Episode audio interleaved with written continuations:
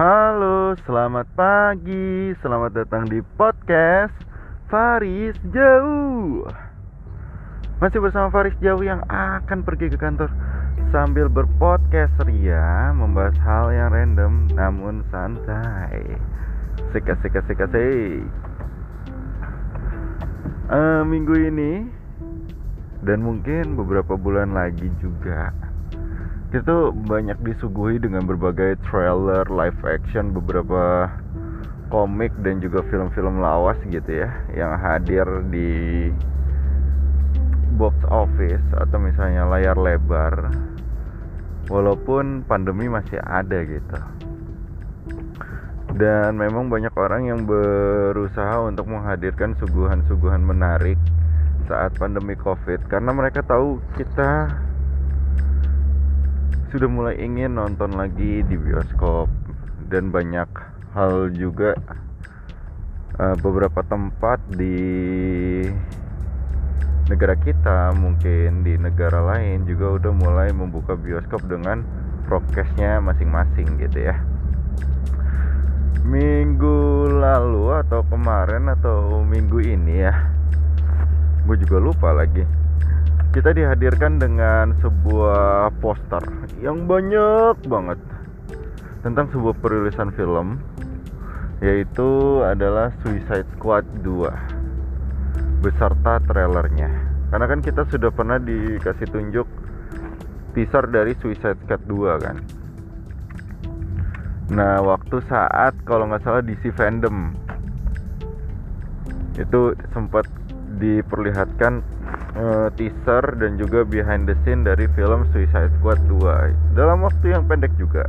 Akhirnya baru kita tahu tuh trailernya seperti apa kemarin bersama perilisan posternya. Kita ngobrol Suicide Squad 2 arahan James Gunn ini kita harus ngebahas satu-satu perinciannya gitu ya. Karena kita mungkin butuh informasi dan kalian juga mencari tahu informasi ini Suicide Squad 2 sama yang Suicide Squad 1 tuh sama nggak sih?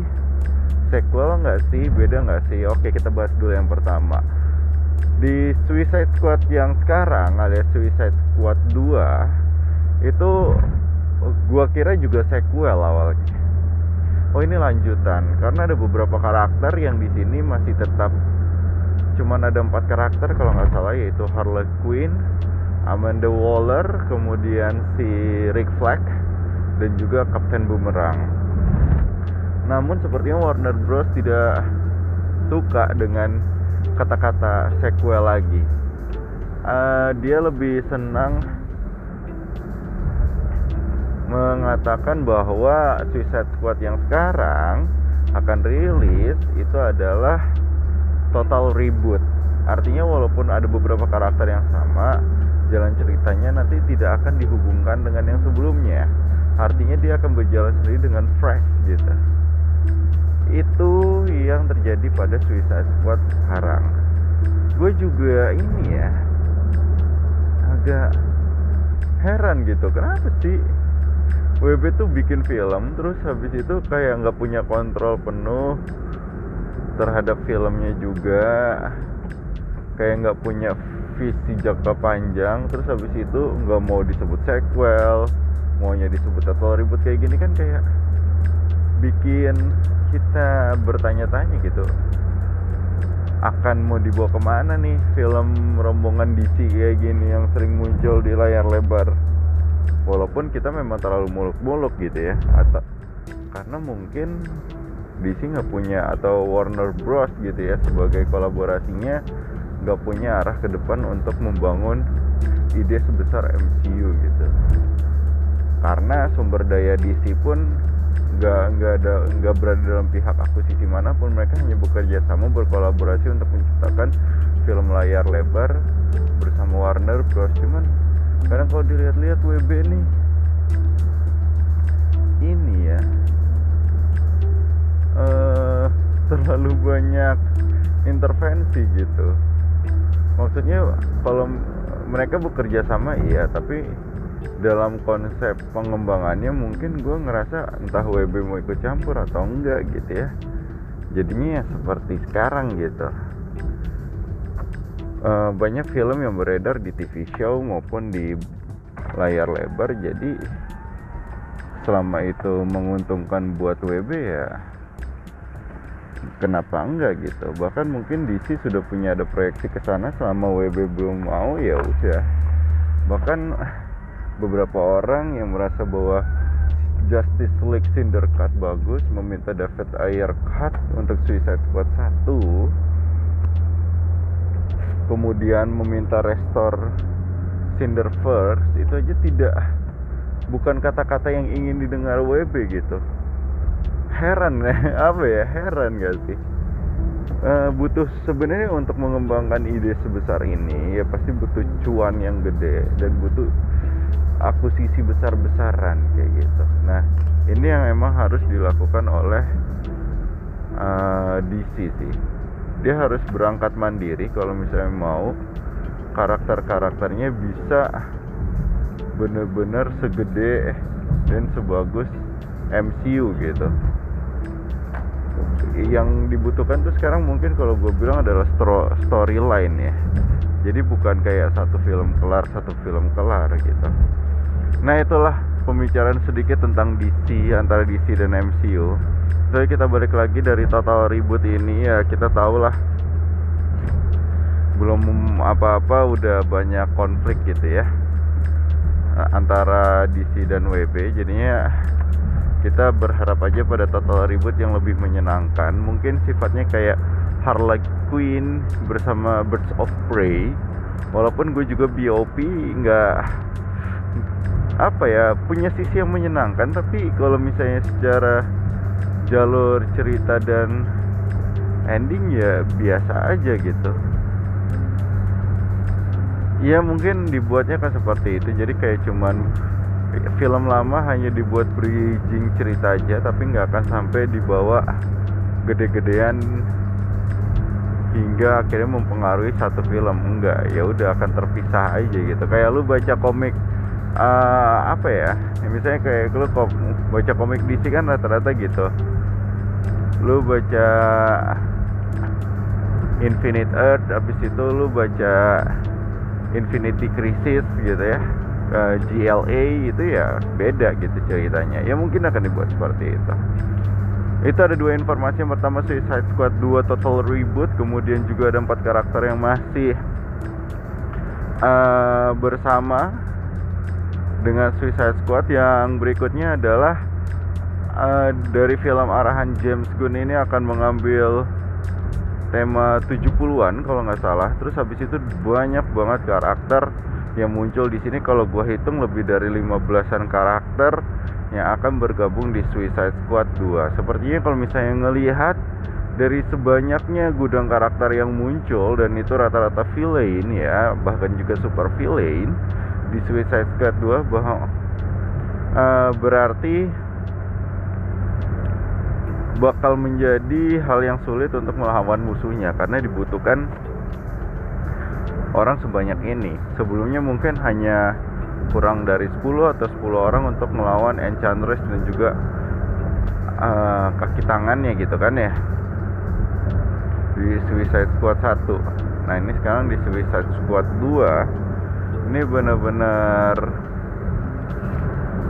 uh, penasaran dengan orang sebanyak ini akan mau melawan musuh siapa. Nah itu pertanyaan yang muncul waktu saat teaser di DC Fandom keluar. Tapi sekarang ketika trailer muncul, kita akhirnya tahu bahwa uh, musuh besar dari Suicide Squad 2 itu adalah King King lagi sorry adalah Staro the Conqueror alias kaiju raksasa yang bernama Staro yang berasal dari planet Star dengan niat untuk menguasai bumi atau menginvasi bumi gitu ya. Karena dia merupakan makhluk bintang laut parasit alien parasit berasal dari planet Star seperti yang gue bilang berbentuk raksasa kemampuannya adalah bisa memproduksi mempre, mereproduksi diri sendiri menjadi banyak dengan ukurannya sangat kecil hingga miliaran ke di mana ketika orang mengenai bintang laut itu di tubuh atau di mukanya dia akan dikendalikan oleh Staro dan itu akan menjadi masalah yang besar tentunya selain itu dia juga punya kemampuan kalau nggak salah telekinesis dia juga makhluk super creature. Jadi lu nggak usah tanya aspeknya dari segi durability strength segala macam dia memang kuat juga. Itu alasan kenapa dia ada di sini. Dan itu sempat dilihatin di trailer bagian akhir ketika raksasa muncul.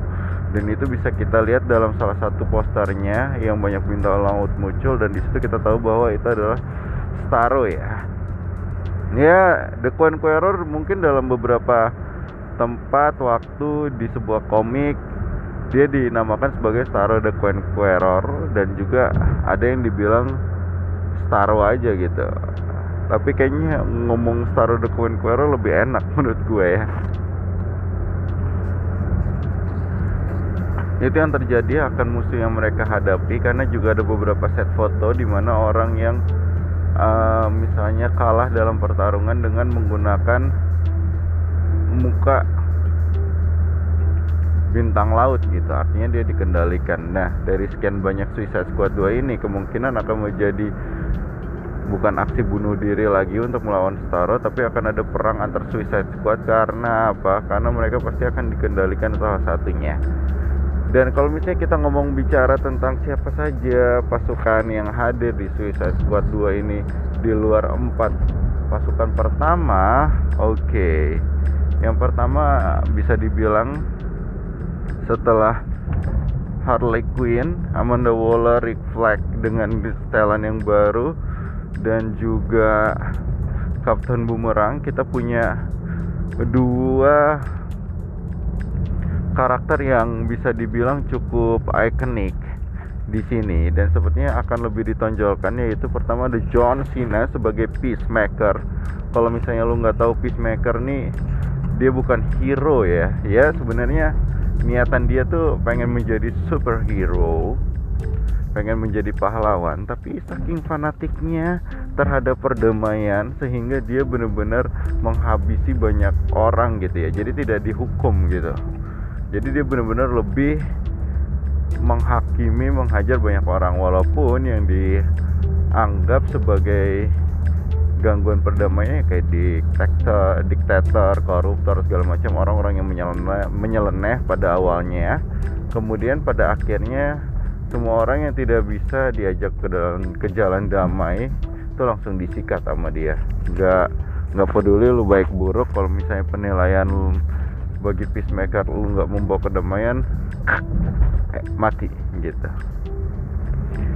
Yang paling menarik juga katanya sih dia mengalami gangguan psikologis juga ya sebenarnya si peacemaker ini. Dan kalau misalnya lu lihat helm yang unik itu sebenarnya helm itu dianggapnya dia bahwa orang yang telah dia bunuh sebagai pengganggu kedamaian tidak membawa kedamaian rohnya akan berkumpul pada helm tersebut dan mereka akan bertobat dan roh-roh tersebut akan memberitahukan dia apa yang harus dia lakukan agar kedamaian itu bisa tercipta. Begitulah. Itu unik sih. Sebenarnya karakter ini uh, jarang kita temuin tapi setiap berkembangnya komik ma apa komik DC itu tetap ada dan memang di Suicide Squad dan juga di beberapa uh, komik lain juga muncul kali ya. Karena memang komik ini pada awalnya bukan dibuat untuk DC komik tapi untuk ya salah satu komik lain yang meminta jasa DC untuk ngebuatin karakter akhirnya dibuatin Peacemaker sebagai pahlawannya. Eh waktu itu setelah berkembangnya DC dan mungkin pada saat itu banyak juga penerbit komik yang tutup usaha ya karena saking banyaknya orang jual komik dan ide cerita gitu ya. Ya mungkin yang besar sekarang kayak Valiant, DC, MCU akhirnya diakuisisi kembali sama DC Peacemaker pulang. Itu kasusnya kayak Shazam dari Wish Comic kemudian kembali lagi ke DC Comic itu yang terjadi. Selain itu ada Bloodsport yang diperankan oleh Idris Elba. Kemudian ada King Shark Daddy Shark du du du du yang menurut gue King Shark nih banyak yang sebenarnya ngebahas di IG karena penampilannya dia itu banyak sebenarnya. Tampilan ketika kita ngomong live action King Shark tuh banyak banget mau di video games dengan tampilan yang lebih sangar dan gahar bahkan kalau misalnya kalian ngikutin series The Flash gitu ya season 1 2 kalau nggak salah itu juga muncul King Shark juga. Dan lebih sangar lagi. Dan akhirnya James Gunn ini memunculkan King Shark dengan tampilan yang sangat polos dan kocak tapi dengan aksi yang edan-edanan juga. Ini makanya gue ngerasa wow menarik. Dan yang mengisi suara akhirnya kita tahu siapa King Shark itu adalah Sylvester Stallone alias pemeran Rambo. Wow sangar banget nggak sih? Tapi tampilannya kayak gitu dan kocak gitu. Dan ini menarik banget sih. Selain King Shark kita juga ada Red Catcher kemudian Seven kemudian ada Polka Dot Man. Ya banyak lah karakter-karakter yang muncul. Dan apa ya kalau disebutin satu-satu pusing gitu. Saking banyaknya villain-villain di dunia DC yang berkumpul gitu ya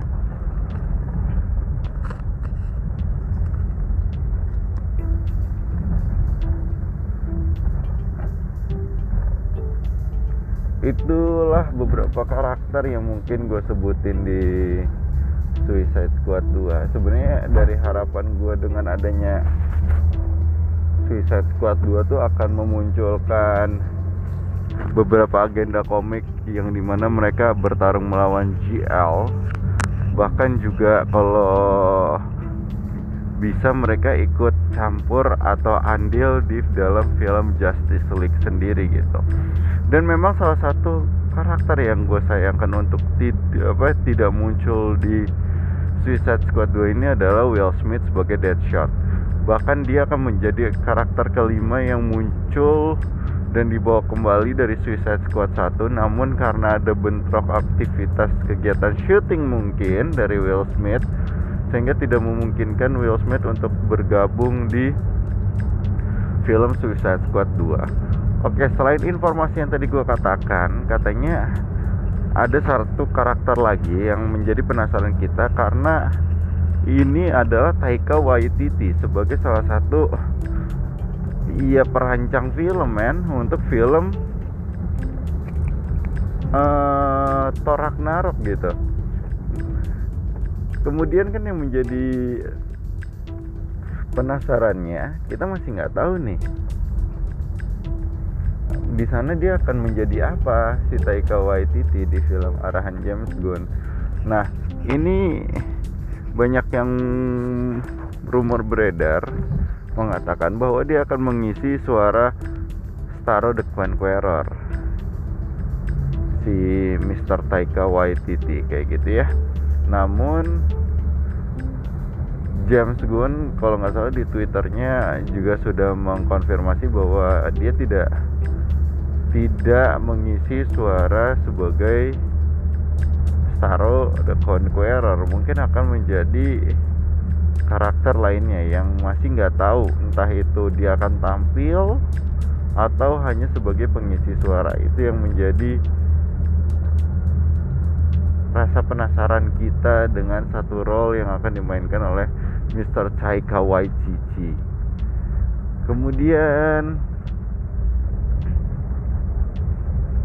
dari film Suicide Squad 2 juga akan rilis di bulan Agustus. Kalau nggak salah tanggal 6 kita bisa menikmatinya di bioskop ataupun di HBO Max atau HBO Go seperti Justice League kemarin.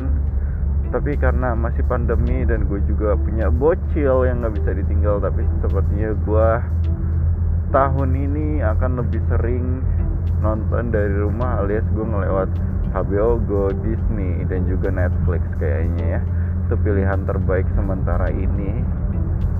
kalau misalnya lo mau menjaga kesehatan satu keluarga lo gitu so itu dia tentang Justice League eh sorry kok Justice League man so itu dia tadi tentang beberapa update terkait Suicide Squad 2 yang akan rilis 6 Agustus 2021 baik itu di bioskop dan di HBO Max ataupun di HBO Go. Jadi jangan lupa buat nonton semuanya. Kalau misalnya kalian penasaran dengan empat karakter pertama yang tetap di Suicide Squad 2 kalian bisa balik lagi untuk nonton Suicide Squad 1 thank you buat yang dengerin podcast gue dan nemenin gue ke kantor sambil berpodcast ya sampai jumpa di podcast berikutnya. Bye bye